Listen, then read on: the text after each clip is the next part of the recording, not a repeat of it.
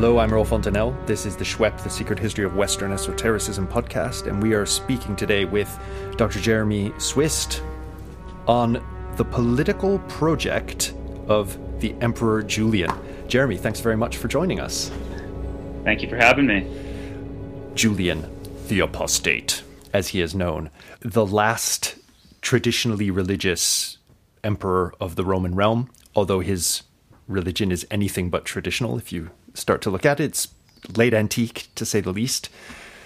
Before we get into his political ideology, his political project, the way he frames it, I wonder if you could tell us about the kind of political situation he finds himself in as emperor, like the realpolitik side of things. What's going on in the empire? Okay, um, so the best way to think about that is to go back to the crisis of the third century uh, and just the this period of anarchy and civil war and economic downturn, which doesn't really get rescued until Diocletian comes to power in 283 284 CE. Uh, from there, he begins a project where he turns what's called the Principate into the Dominate. Okay? In other words, he sees one solution to the empire's problems is to elevate the position of Roman emperor from princeps, that is, this first among equals, this normal mortal man who, you know, yes, might, you know, have the favor of the gods, but is ultimately a soldier, a soldier emperor, you know, from that period. Uh, and what Diocletian says is that no, ideologically, the emperor needs to be in a much higher position. And he goes from a princeps to a dominus, a, a lord or master, and everyone else is his slave, servi. This is the period where you start seeing, starting with Diocletian, um, where you have the emperor being in a more established court with uh, various chamberlains uh, and secretaries, uh, and it becomes much more formalized, the idea of the consistory. Uh, and Constantine will eventually really solidify this, and this really becomes the nucleus of the Byzantine imperial uh, system here. So Diocletian, part of this ideology, and, which is relevant to Julian here, which we'll get to, is in addition to elevating the status of the emperor, he also associates the imperial office with the patronship of a certain Olympian god which is what emperors have done before. So he begins associating himself with Jupiter or Zeus. Okay, he calls himself Jovius. But in addition to what he does for himself, um, Diocletian is, of course, known for forming the Tetrarchy, uh, in which uh, the key to the stability of the empire is to share imperium with colleagues who would be part of this kind of college of emperors, um, and so that every part of the empire is more directly ruled by them. So that you know, if the emperor's on one corner of the empire, there won't be a bunch of revolts on the other by some disloyal general. Uh, and so, in the Tetrarchy, you have you know two senior emperors, the Augusti, okay, and this started as as uh, Diocletian and Maximian. And so Diocletian was the Jovius. He was the Jupiter emperor, and then Maximian became Herculius, okay, the Hercules emperor. And if you think about that, Hercules is the son of Jupiter, and so even though there are two Augusti, there is a sense of a senior and junior one. And then below them are the two Caesars, uh, a Jupiter Caesar and a Hercules Caesar, and those are the junior emperors who will eventually succeed the Augusti.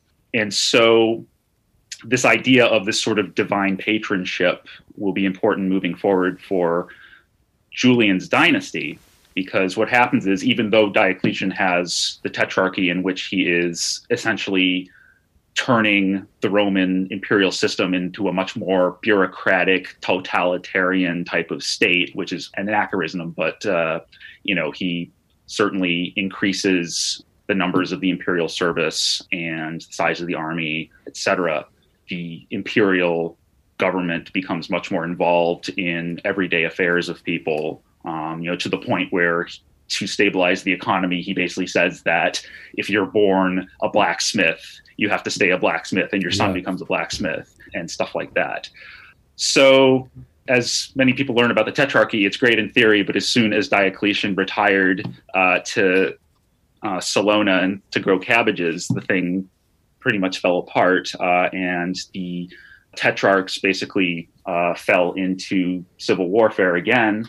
And after several years of that, Constantine, quote unquote, the Great, comes out on top.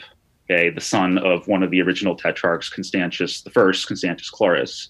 And Constantine had a different idea of this sort of divine patronship thing because his family and his dynasty, which he traces back to the Emperor Claudius II, their patron god was Sol Invictus.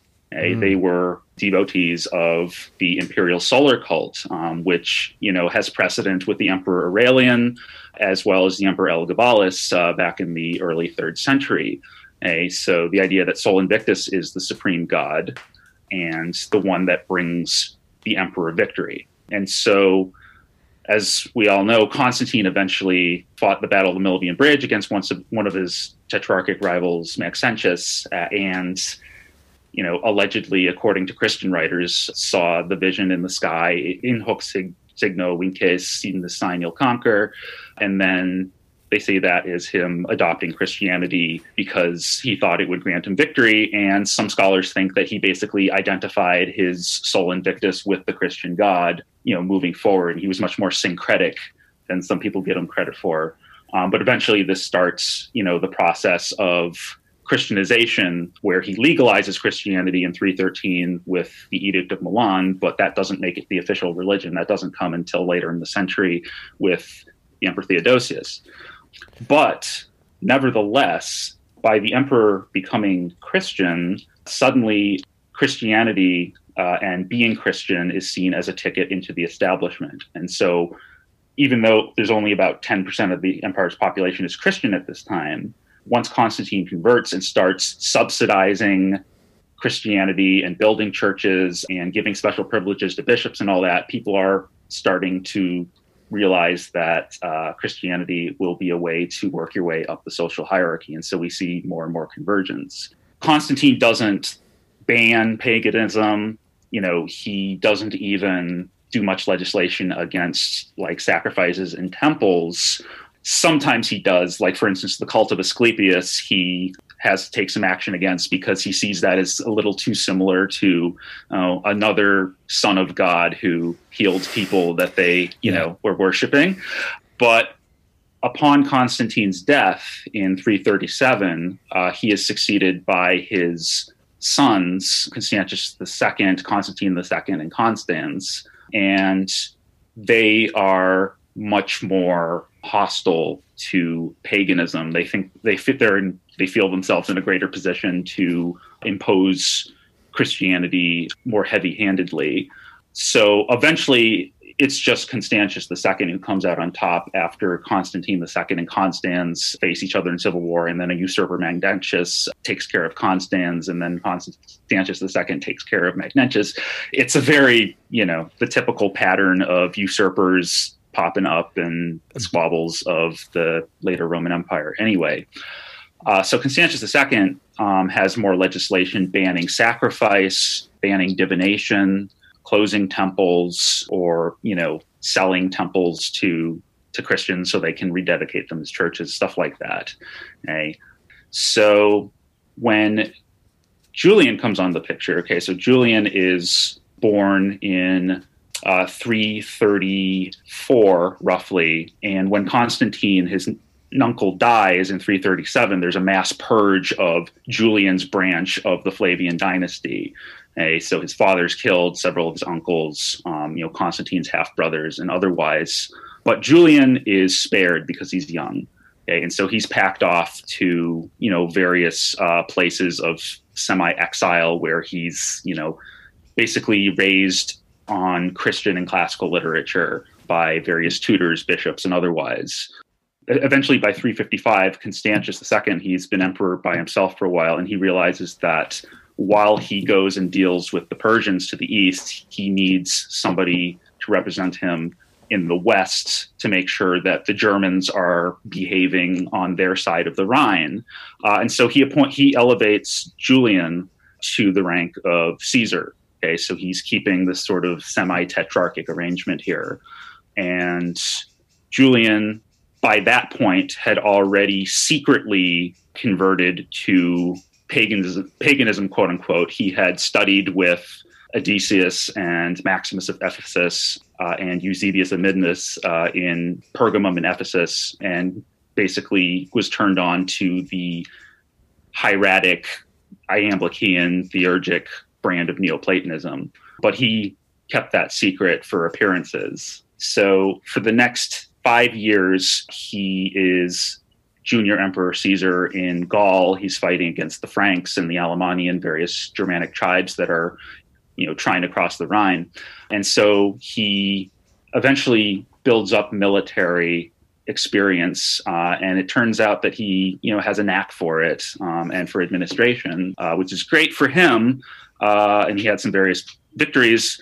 And then what happened was Constantius II saw this going on and he got jealous. Yeah, this always um, happens in the late Roman world, doesn't it? Exactly. You don't like, want to do too badly, but you don't want to do too well either. Right. Uh, so, yeah, Constantius elevated Julian because, you know, he wanted to keep power in the family. But on the other hand, he didn't want anybody to rival his supremacy.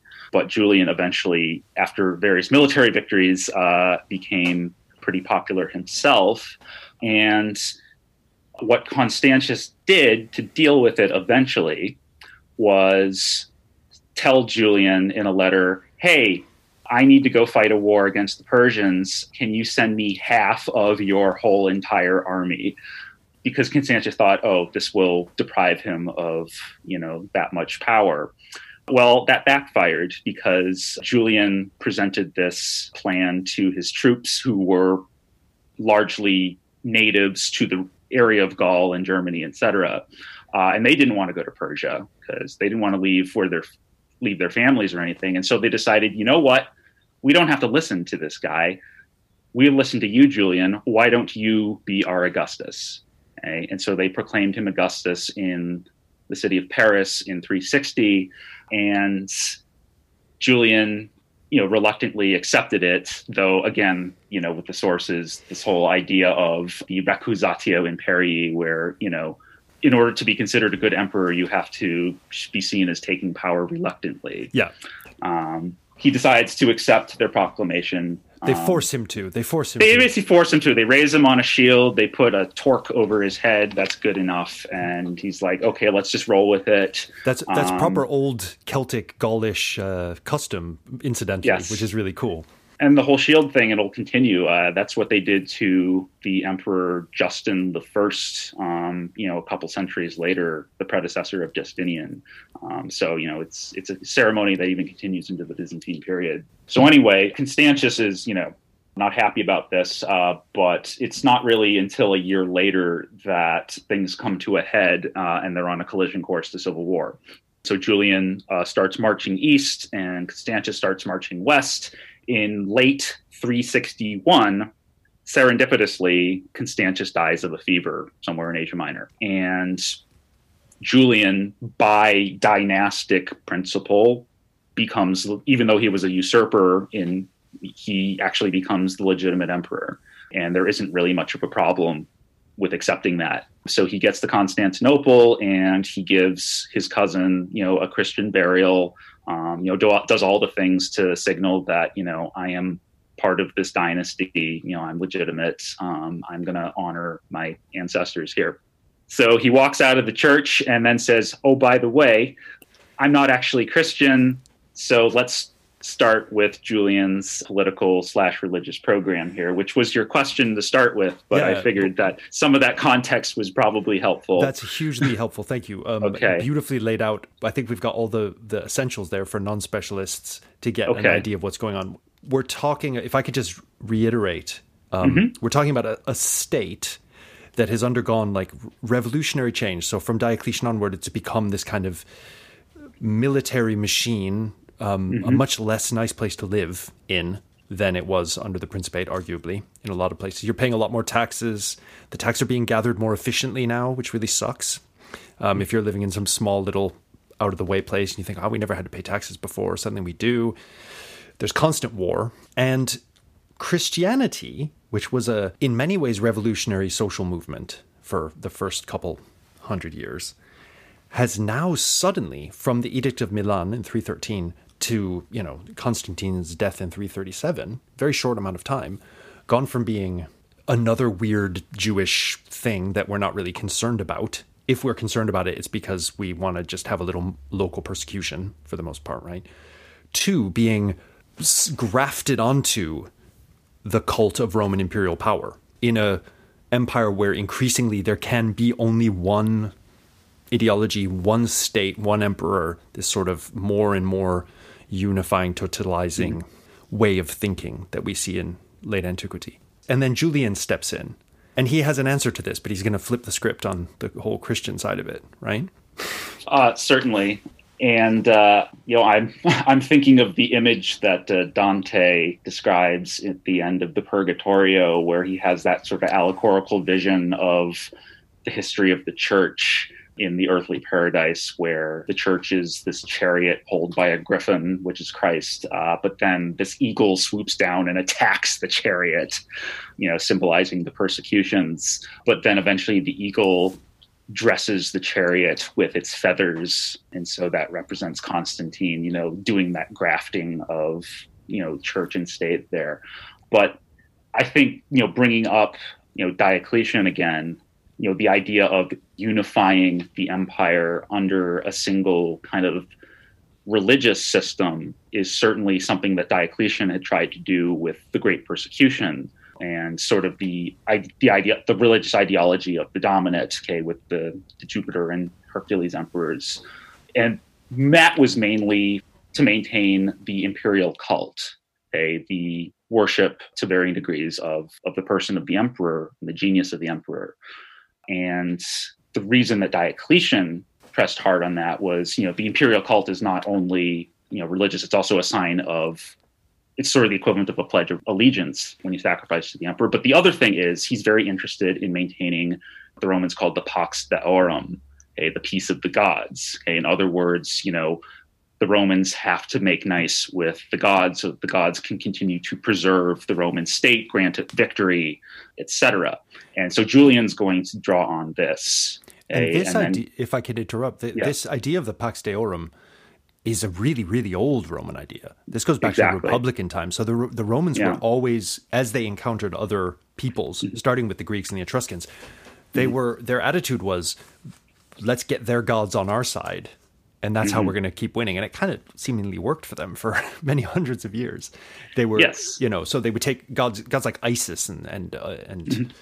well, in in our period, Mithras, perfect mm-hmm. example. The, these are Roman gods, but mm-hmm. their their origins aren't Roman. But they just take them on wholeheartedly. They're like, this is a Roman god now. We go forward with yet another addition to our pantheon, and mm-hmm. I guess more power, more numen on our side.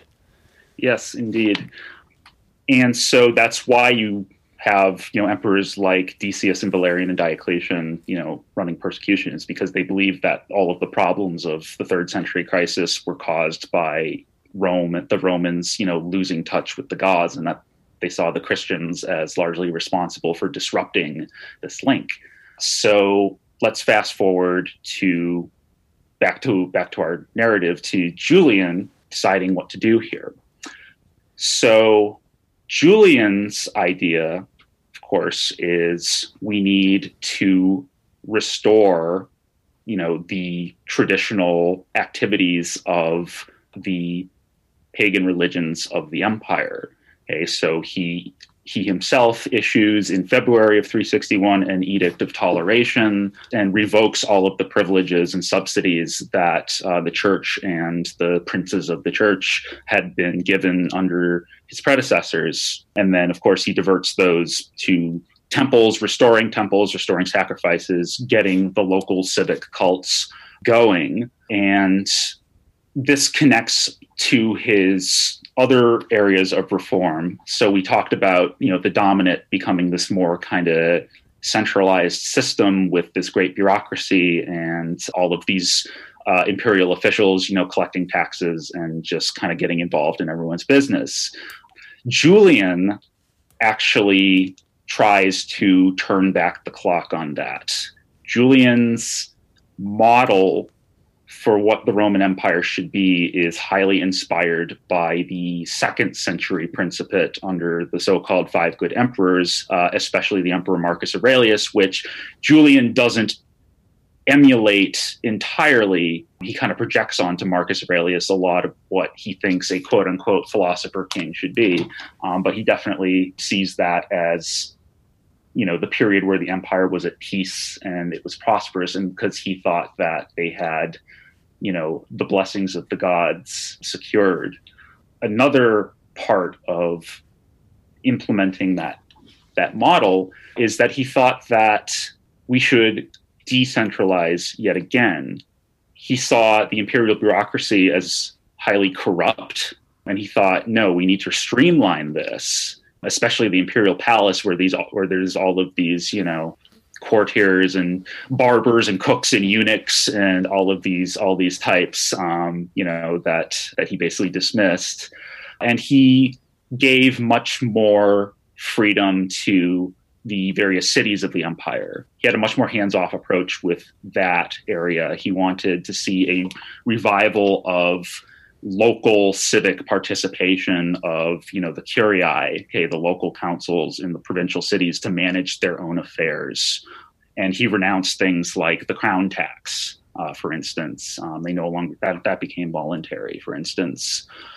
As for the religious side of things julian sees you know the diversity of the cults in the empire as all devoted to, in fact, a limited set of gods. You know, right. the traditional Olympian gods, and he simply, you know, if you read some of his stuff, you know, he says, "Oh, the Phoenicians, you know, worship Monimus and Azizus, but those are actually Hermes and Ares," uh, and he uses that to kind of show that you know we're all worship the limited set of gods under the same names, and then for him, those gods in turn are, in fact, philosophical principles.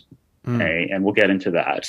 But he basically sees that the worship of these gods, as did Diocletian and, and those before him, guaranteed the preservation of and prosperity of the empire. And the way he interpreted this is practice of theurgy, in fact, is a big part of this. Okay. Um, Boom.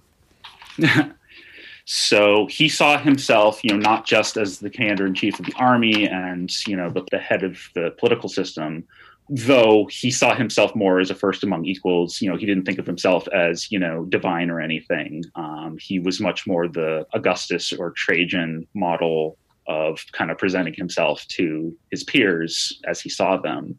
Nevertheless, he saw himself also as the Pontifex Maximus and the chief priest of Rome's religious system. And he thought that, you know, even though there's this great diversity of different cults, local, you know, civic cults and mystery cults and everything, he still saw himself as the chief priest of all of those because he interpreted all of those through the lens of his theurgic iamblichean Neoplatonism.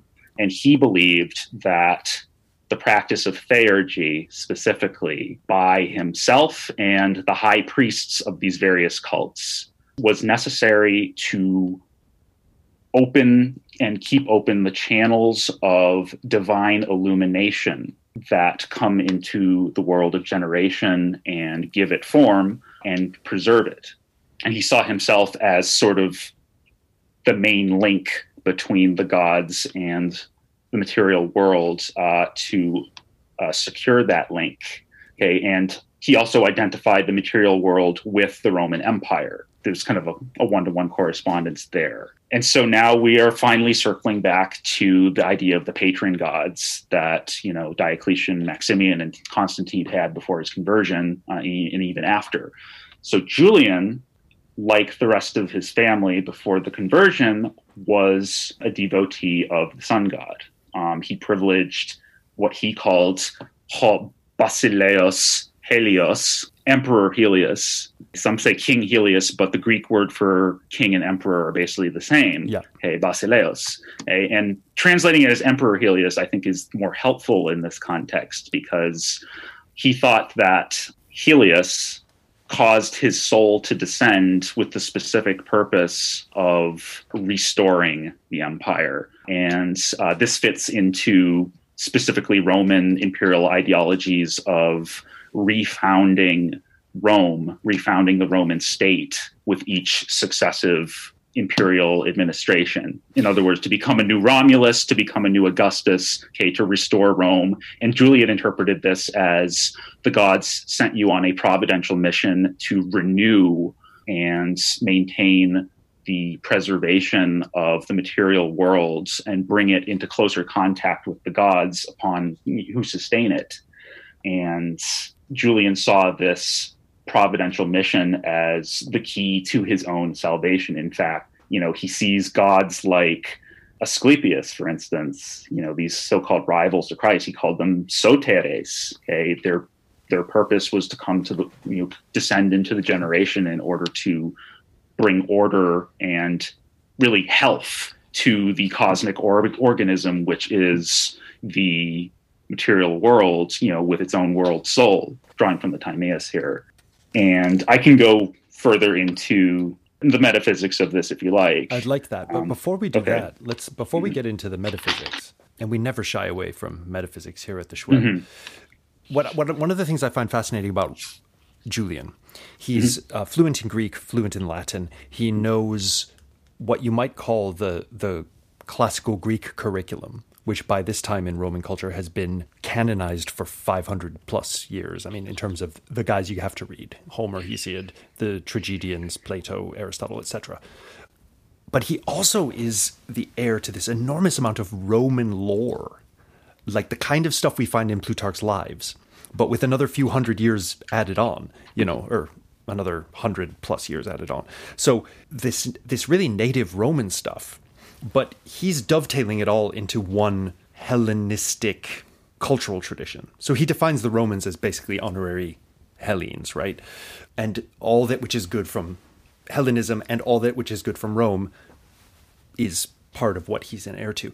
Now, what is the kind of background, at least some of the background, to this idea of his figure as a kind of salvific high priest of the whole world? Because, as you say, the empire and the world are somewhat synonymous. And I know he does something which will become completely canonical in the East Roman Christian realm, which is to see the imperium as a, an earthly mirror of the celestial realm. Mm-hmm. So, you know, the, the church and the empire are one thing.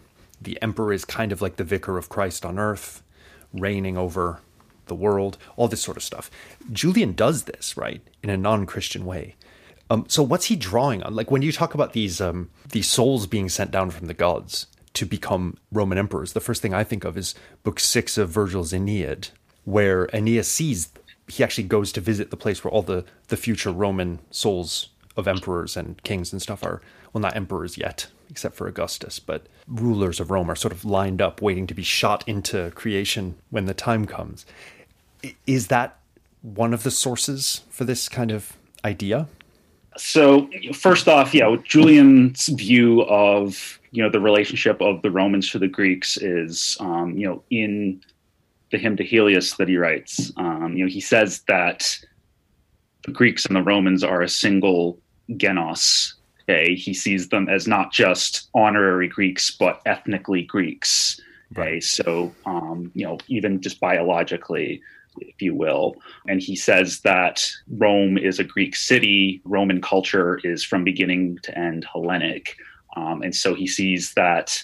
Uh, and he traces this back to, you know, the gods planned it this way. So, for instance, he talks about how the gods first off sent Dionysus and Heracles in order to civilize the world. And then after that, uh, the gods planted various oracles okay, such as the oracle at Delphi and el- elsewhere. And these oracles then sent off the Greeks to colonize the world. And he said the reason for that was uh, to prepare the world for Roman rule. And then with, on the Roman side of things, you know, he says that, you know, eventually on the model of a Dionysus or a Heracles or an Asclepius, that uh, he sent Romulus I say he Helios uh, is the he here, uh, Helios uh, sent Romulus's soul into generation to found Rome, uh, and then did the same thing with his successor, King Numa, to sort of start that pattern. So Romulus has, has really been rehabilitated in the Julianic reading. He's yes, he's become a fantastic, virtuous dude. Oh yes, uh, and he says this about you know Heracles as well. Julian's reading of mythology is standard, you know, Neoplatonic Porphyrian allegorical reading, where he basically says, you know, anything quote unquote incongruous in the myths, anything that's absurd or sounds like something that is not appropriate to say about the gods or anything or heroes, you know, you have to read between the lines there, you know, that here's the word esoteric reading exactly. into play right? And so he would say that uh, you know dionysus and heracles were actually philosopher kings who were entirely pure and and everything. Uh, and so he saw that romulus was this type of figure as well. In terms of the tradition i believe that most of his knowledge of roman history comes through Greek sources. Plutarch's lives are one of the most influential. I would be not surprised if he read Dionysius of Halicarnassus and Cassius Dio as well, okay, who have full Roman histories yes, he certainly uh, spoke Latin and could read Latin. Okay, he had to, you know, as commanding soldiers, especially in the West. Yeah. Um, but it's the language of the army in general, so he definitely had to become fluent in Latin. Um, but I don't believe he read much Latin literature, so I'm doubtful that he read the Aeneid. So when you bring up book six, I think what is going on with his conception of this kind of scheme of reincarnation is he's probably going back to what influenced Virgil in that book, which is Plato's various eschatological myths, like the myth of Ur, uh, etc.